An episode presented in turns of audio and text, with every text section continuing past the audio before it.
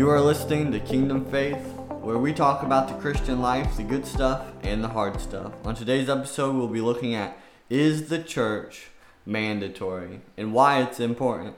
But first, I want to ask Ben a serious question. What is Probably the serious question you're going to get all day. Yeah. If you could morph two animals to make one super animal, what two animals would you choose?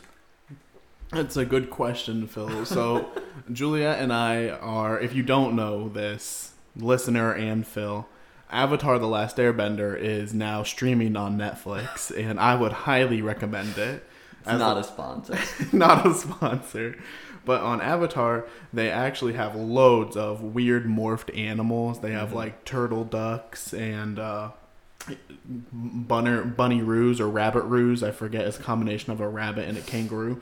So I've actually been exposed to this concept a lot in the last couple weeks. And I think what I would go with is an eagle lion or a tiger armadillo. A tiger armadillo is Tiger armadillo. stealing one from the show. So like the ferocity of a tiger, but with like the the roll ability of an armadillo, was very appealing, and at least aesthetically, I don't know if the utility of that ability. Yeah.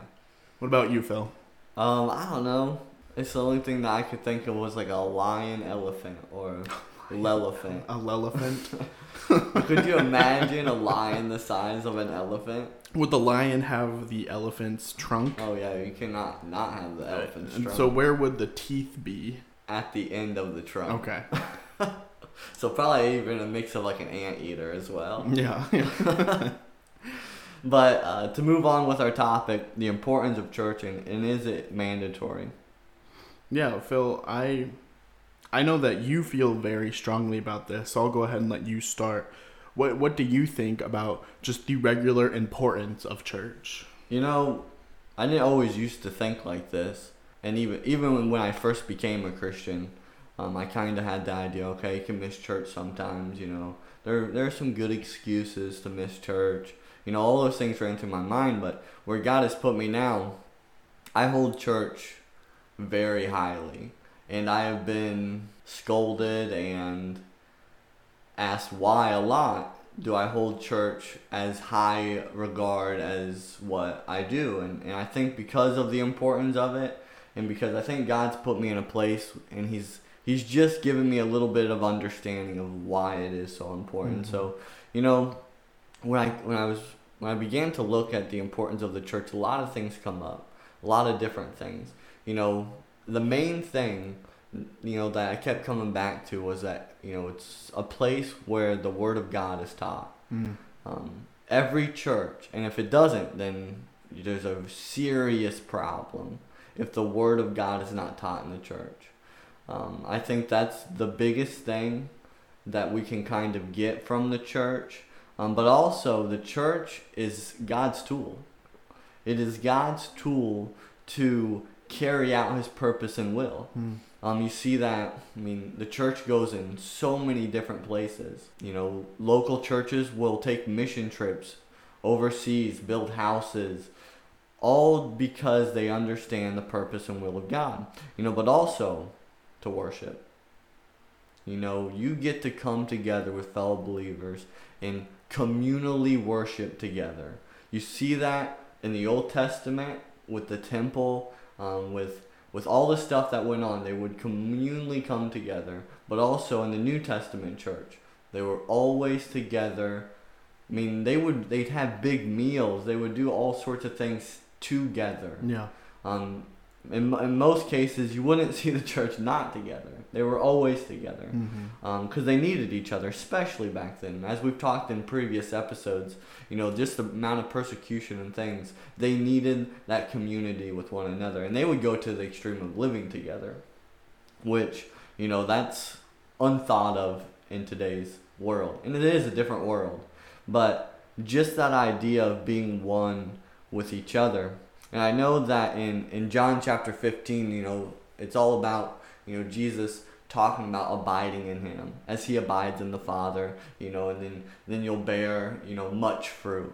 In a church that understands that they have to abide in Jesus Christ bears much fruit. bears the purpose and will of God, uh, blessings.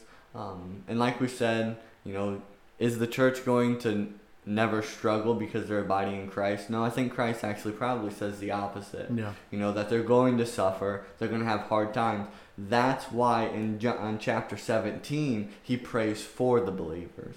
Talks about abiding in him as he abides in the Father. But then he prays specifically for you and I. That we would be one with him, that we would be one together as he is one with the Father, that we would be in complete unity.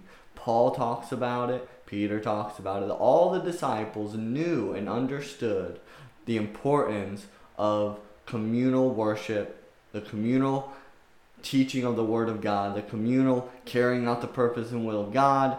And then with all this, you continually see the church being built up. Mm. From ground zero in the New Testament to where we are now, the church has continually been built up. Um, that's why we're able to do different things, maybe that they weren't able to do. We have just different opportunities, completely different. But not this, this thing that never changed was that abiding in Christ, that bearing much fruit when we do. Phil, uh, just to push you a little bit more over something you you said, and if we get too far off topic, just reel me back in. so you mentioned how different our world is now in comparison to the early church, and that is something that we talk about fairly often. Mhm. D- do you think that we might be missing out on a certain aspect of, of Christian life that the early church did a lot better than we do, or that they did that we don't do at all? Um, well, like I said, they a lot of times they would live in these communities together. That they would. This is why it's honestly a beautiful thing. I don't think we understand it as much when when the in the New Testament when when Paul or, or somebody would be writing a letter and they go and they'd say you know to the brother and sisters in Ephesus to the brothers and sisters here brothers and sisters there Hmm. that there shows you exactly what the church was Hmm. Yeah, a family a family. That's a good it point. was a family and i think we definitely do that still but i think because they were so connected they had issues we know that throughout the history Hmm. um, but they were so connected they honestly felt like that believer in christ was their brother that their that it was their sister in christ um, and i think they really held being a child of God higher than maybe we, maybe we do today. Hmm. Um, I, um, everybody's different for sure, and, and everybody can agree with that. But anytime that you read about the church in Acts, you get a sense of togetherness. You get a sense that they are truly a family. And I think a lot of people experience that today when they don't feel like they have families. And we're kind of getting a little bit off topic here because I'm sure we'll talk about this also. But Yeah. there are people that have bad families. Mm. There's people that have bad mom and dads and, and uncles and aunts and all those people that bad, honestly, probably some just evil. But that's why the church is built as a family's built. So Yeah. that they can experience what true, proper relationship is. Yeah, I think that that is a great point you are bringing up about that togetherness. And what I wanted to talk about for the importance of the church was was the word usage mm-hmm. and some of those root origins because something I do feel strongly about is that language kind of determines our, our viewpoints and our way of thinking at Yeah. time. So if you look at the word church itself, in biblical times the Greek word was ekklesia. Yeah, I think I'm saying that right. I think so. But that that more translated to the assembly of believers, the Yeah. gathering of the people of the way. And the word that we have today for church, which is church, is from the the German word Kirche, which is more indicative of the building itself. Mm. So when we look at the word church, when we say church, the meaning of the word is the building. Yeah. And and we always talk about how the church is the people, and we understand that. But wouldn't it be a little bit more interesting if we actually said that we're hey, we're going to ecclesia, we're going to the gathering of the believers, because because where believers gathered, that's where we see worship. And if you look in the Bible, baptism, communions, anointings, casting out of demons, it all happened where believers were gathered. It all happened where the church was. And, Mhm. and that was not a building. They had temples, they had synagogues, but the church was where the believers gathered. And I think that's important to remember. And especially when we're looking at is church mandatory? Because we are the church. So Yeah. are we mandatory? I think, you know, like you said, that, that is a pretty good point. The idea that none of us will say that the church is just a building because we know that's not true. Um, but sometimes our actions speak louder than words. Just getting up on Sunday, coming to 10:30 in the morning service, sitting, going home, and you didn't get anything out of it, it's not good enough. That's not what the church is. Mm. That's not what its intended purpose is. We've talked about some of them. You talked about some of the things that the church was always surrounded around. Those things like the healings, the the miracles, the casting out demons, the it all happened where the believers were. It all happened where I could say the Holy Spirit was um, through the believers. And I think that honestly is how we kind of get to the place where we understand the importance of church Mhm. understanding who lives inside of each and every one of us. Yeah. The Holy Spirit. God's Holy Spirit lives inside of us. And, you know, I'll just go ahead and move on because I'm about to go there already. but, then tell us some excuses people give because there's lots. I'm sure we won't even come close to covering all mm-hmm. the excuses.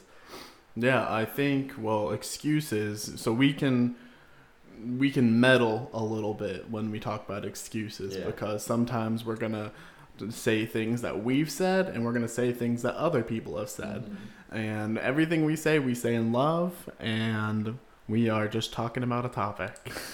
so the big one, you don't get anything out of service. You already mentioned it. Your kids don't get anything out of the kids program, or there maybe there isn't a kids program, or Sunday school is a little drawn out and boring, and you get a little sleepy eyed. If you are not getting anything anything out of church, my suggestion for you is maybe it, you should look at starting to give something to the church. Mhm. If you are not getting anything out of church, maybe to steal JFK, you shouldn't be seeing what the church can do for you, but you should be seeing what you can do for the church. Mhm. Are you volunteering your time to be a greeter, to pass out food or something, whatever your church does, to to clean, to are to are you inviting other people to church? Are you making it a point to be talking to friends and family members and coworkers about coming to church? Are you tithing? If you have skin in the game, if you have money in the game, you're going to be a lot more invested. Yeah. So I would say honestly, that's just the way it is. If you are if you are giving your 10% or more, you're going to be more invested in what's going on Sunday morning and what's going on Mhm. Wednesday evenings, what's going on in home groups, whatever you got going on. Mhm. Start tithing. That's the one thing that God says we can test him in is in tithing. Yeah. So do that if you don't get anything out of church. These are just places to start. Um, I'll, let me feed off of that just for a minute here Mhm. before you move on to the next one. Yeah, because I can keep going all day, Phil. um, the idea that you can't get anything out of service, um, or you can't get anything out of church or the kids program, it doesn't even matter. You have the ability, if you're a believer in Christ, you have the ability to get something out of anything. Mhm. You have the ability to worship wherever you're at. No matter what is said, um, it could be completely something that didn't even happen in service, wasn't said in service. If you ask God, I need something out of this service, I need, I'm going to worship, um, you're going to worship.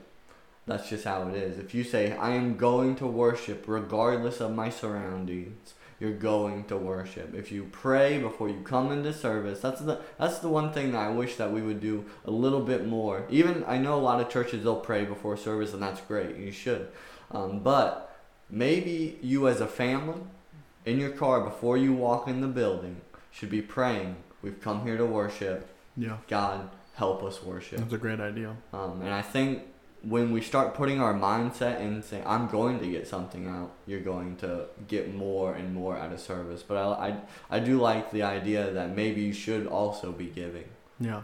Some, so something uh, to feed off of your point that stood out to me, a memory that I had, is a church that I went to had a uh, a signer for their worship service, and uh, specifically the music. I mean, they, they were there for the sermon as well, but the worship music is what stood out to me because, and, and deaf culture is not something I'm a part of or something I understand it's just something that I observe from the outside is we are all singing, we all hear this music, and there is this this group of people in the church who are deaf and who are signing along to the worship music, and they can't hear it.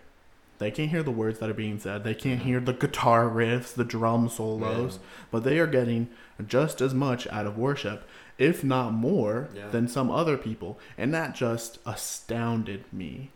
That this this moment that we some churches place so much importance on worship. If they don't have a live band if they don't have good music sometimes if they don't have original music they're, it's not good enough. And and here is this group of people who just signing those words just being able to sing those songs through through the movement of their hands was was an act of worship. And i thought that was really beautiful. It really moved It me is. in that moment. Uh, so the next excuse.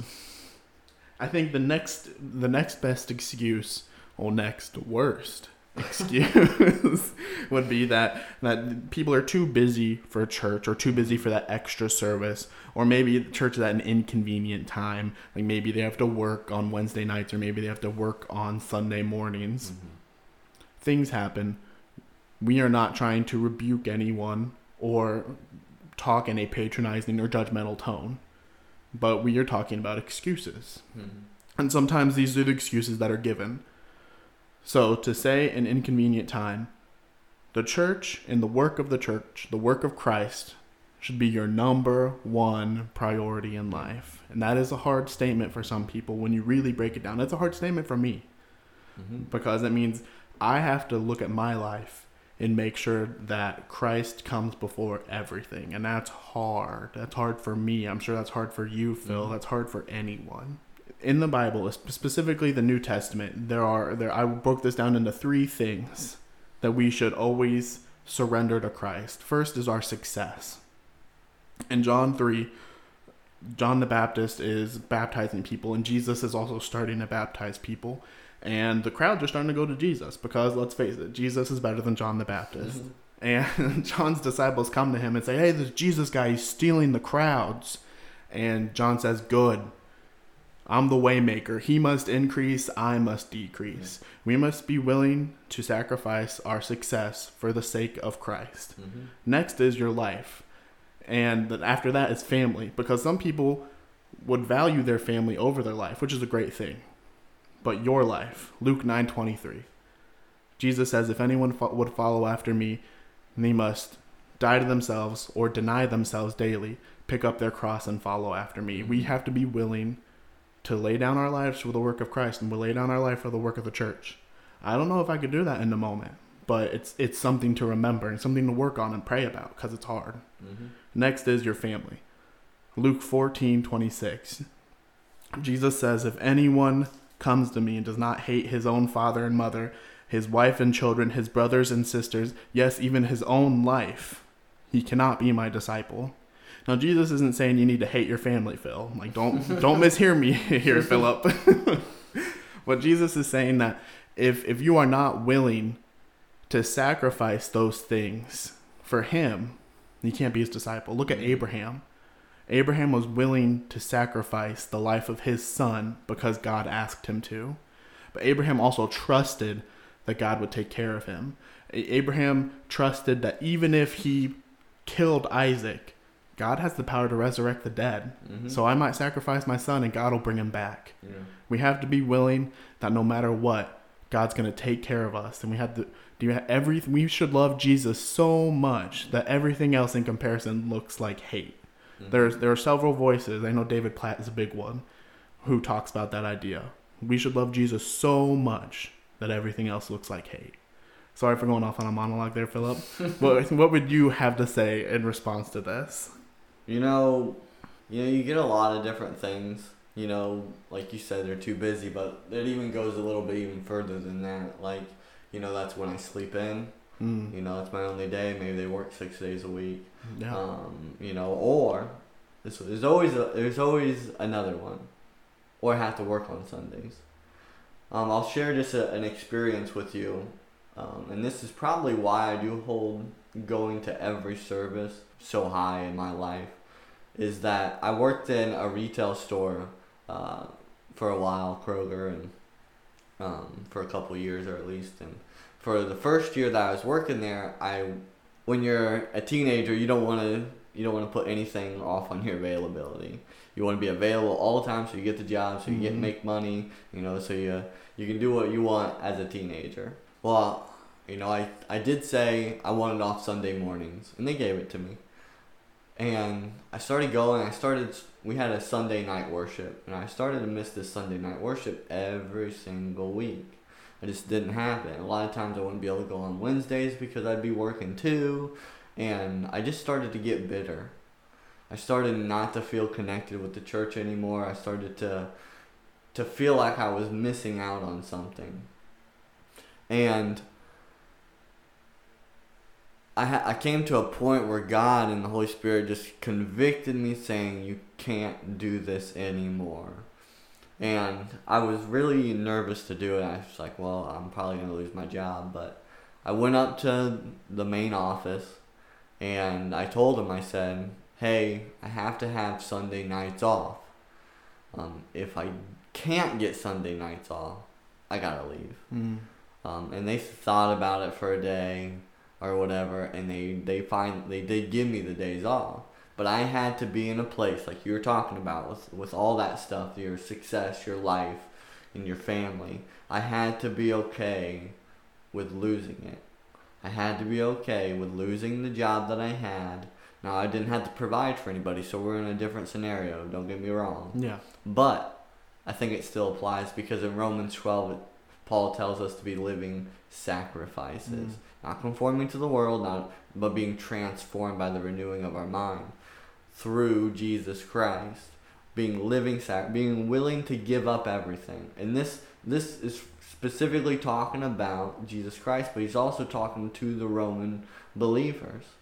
They had to be living sacrifices, and that's sacrificing time, money, all of it for the sake of the purpose and will of God for the church. Yeah. And what I what I would say the last point and before we move on to get out of excuses cuz excuses kind of suck to talk about. I would say and this is a little harsh. You are neglecting or mistreating any aspect of your life that you do not allow Christ to have authority over. Mm-hmm. Maybe God is fine with you working on Sundays. Just make sure that He has authority over it. Let God be making those decisions, not you. Because if God is making those decisions, then it's okay. All right, we'll move on. Philip, would you mind talking to us about having a deep heart for the church or how to gain a deep heart, a deep love for the church? First of all, I'll just say the easiest one. The only way that we can have a deep heart for the church, the only possible way that you can even come anywhere close to having a heart for the church is having a relationship with Jesus Christ. Yeah, If you don't have a relationship with Jesus Christ, you're probably never going to enjoy church. You're probably never going to get anything out of it because you don't have the one thing you need, and that's the Holy Spirit. Mm. That's what we get through a relationship with Christ. And I'll say, even if, even if you do have a relationship with Christ, do you have a close relationship with Him? Because if you don't have a close relationship with Christ, you're not going to have a deep heart for the church. You're getting closer, but you need to first off get your relationship with Christ right. Whether that's confessing sin, whether that's doing something you're called to do, whatever it is, you need that close relationship with God. Um, and I think this is I think this is why so many times Jesus talked about the church as the bride. Mm-hmm. We I think a lot of times we don't treat the church as the bride Yeah. whatever way that looks like, you know, a lot of different ways, but I don't think a lot of us treat the church as the Christ a bride. something to be pampered, something to be deeply in love with. When you think of a marriage, you think of love. Mhm. You think of a deep relationship, intimacy. This is the type of relationship we need to have. This is the type of relationship we need to have with Christ as the groom. Um, and this is this really, and we we say it a lot on this podcast, and it's very important. Pray, pray, pray, Pray. pray. the only way that you'd ever come close to having a deep heart, you gotta have a good prayer life. Yeah. You gotta have a good conversation with God, a good conversation with Jesus Christ, your Savior, uh, the groom. You need to be talking to the groom. Um, the only, the only way you're gonna have a deep heart is getting in your Bible. Yeah. The only way is to know what the Word of God says about the church. To know the very thing about stirring one another up. To know the thing about encouraging one another. Being together. Being unified as one. We have to understand and know these know these things. You know, Hebrews uh, 10 24 through 25, and I'll just paraphrase it because that's going to be our weekly verse, and then I'll just say it. But Yeah. it talks about how we've some are just given up have given up meeting together and there are so many different excuses. I'll say one we didn't say because this is what you get probably from more non-believers even even though they might believe in god but they don't have a relationship with jesus. They say that they can have church anywhere. They can have church on the water. They can have church fishing. They can have a church wherever. Now i will say that there's moments where you can worship alone, and you should be doing that. Mm-hmm. For sure, you should be being alone with Jesus Christ. Yeah. Jesus went alone to be with the Father all the time. That's good. But if you forsake the assembly of believers, you will struggle in your life. You will suffer because of it. Um, you'll you'll not get a good daily dose of the word. Anybody I've ever heard say this doesn't read their Bible on a regular basis, doesn't pray on a regular basis, doesn't call, doesn't get encouraged by fellow believers, doesn't really do the will and purpose of God, because all they're doing is going out on their own. When when Jesus himself has given the church this mission statement. And that's to go and make disciples of all nations, baptizing them in the name of the Father, the Son, and the Holy Spirit, teaching them the things that Jesus taught them. Doing all those things. Jesus has handed us this mission statement. This is all we really need to know. You can't do that alone. Mm-hmm. You can't go and make disciples of all nations all by yourself. You need the bride. Yeah. You need the church. You need the body of Christ. This is why when we talked about those five weeks before this, about all these spiritual gifts and how each of them are, you know, are in the body and they make up the body and all that stuff. If you're outside the body, which you're outside the church, you're not participating in church, you can't participate in any of those. You don't have a good solid base of those gifts. This is why the church is so important, and this is why I believe the church is mandatory. Yeah. The Just church, come out and say it. yeah, the church is mandatory, and I go to the extreme. And this is this is why you need a relationship with Jesus. You need your own conviction, all that. But this is why I believe that anytime the church has service, anytime they have a prayer meeting, no matter what it is, you better make it a priority in your life to be there. There's no excuse. It can be the best excuse you have, but there is still no good excuse because your relationship with Jesus Christ will suffer if you don't make church mandatory. Mm, you're meddling, Philip. Yeah. Um, I think it goes back to, to an authority problem. We, we sometimes we, we think that we are choosing to serve God, that we are giving Him this time, that we look at the things we've done already. We don't need to go to church Sunday because we already did this, this, and this. You are not choosing to serve God. God is allowing you Yeah.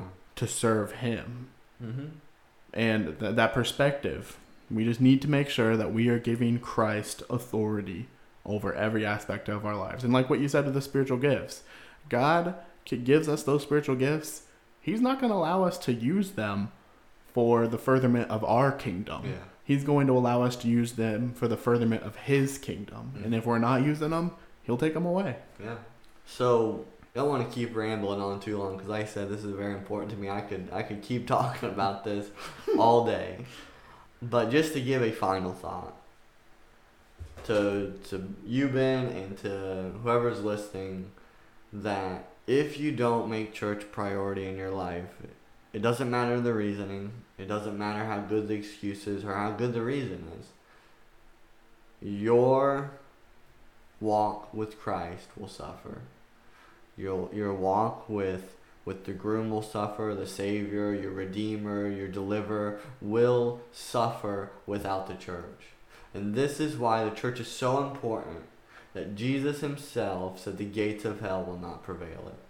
Hmm. That it, they, they, it won't stop it out because Jesus knew what his church would be.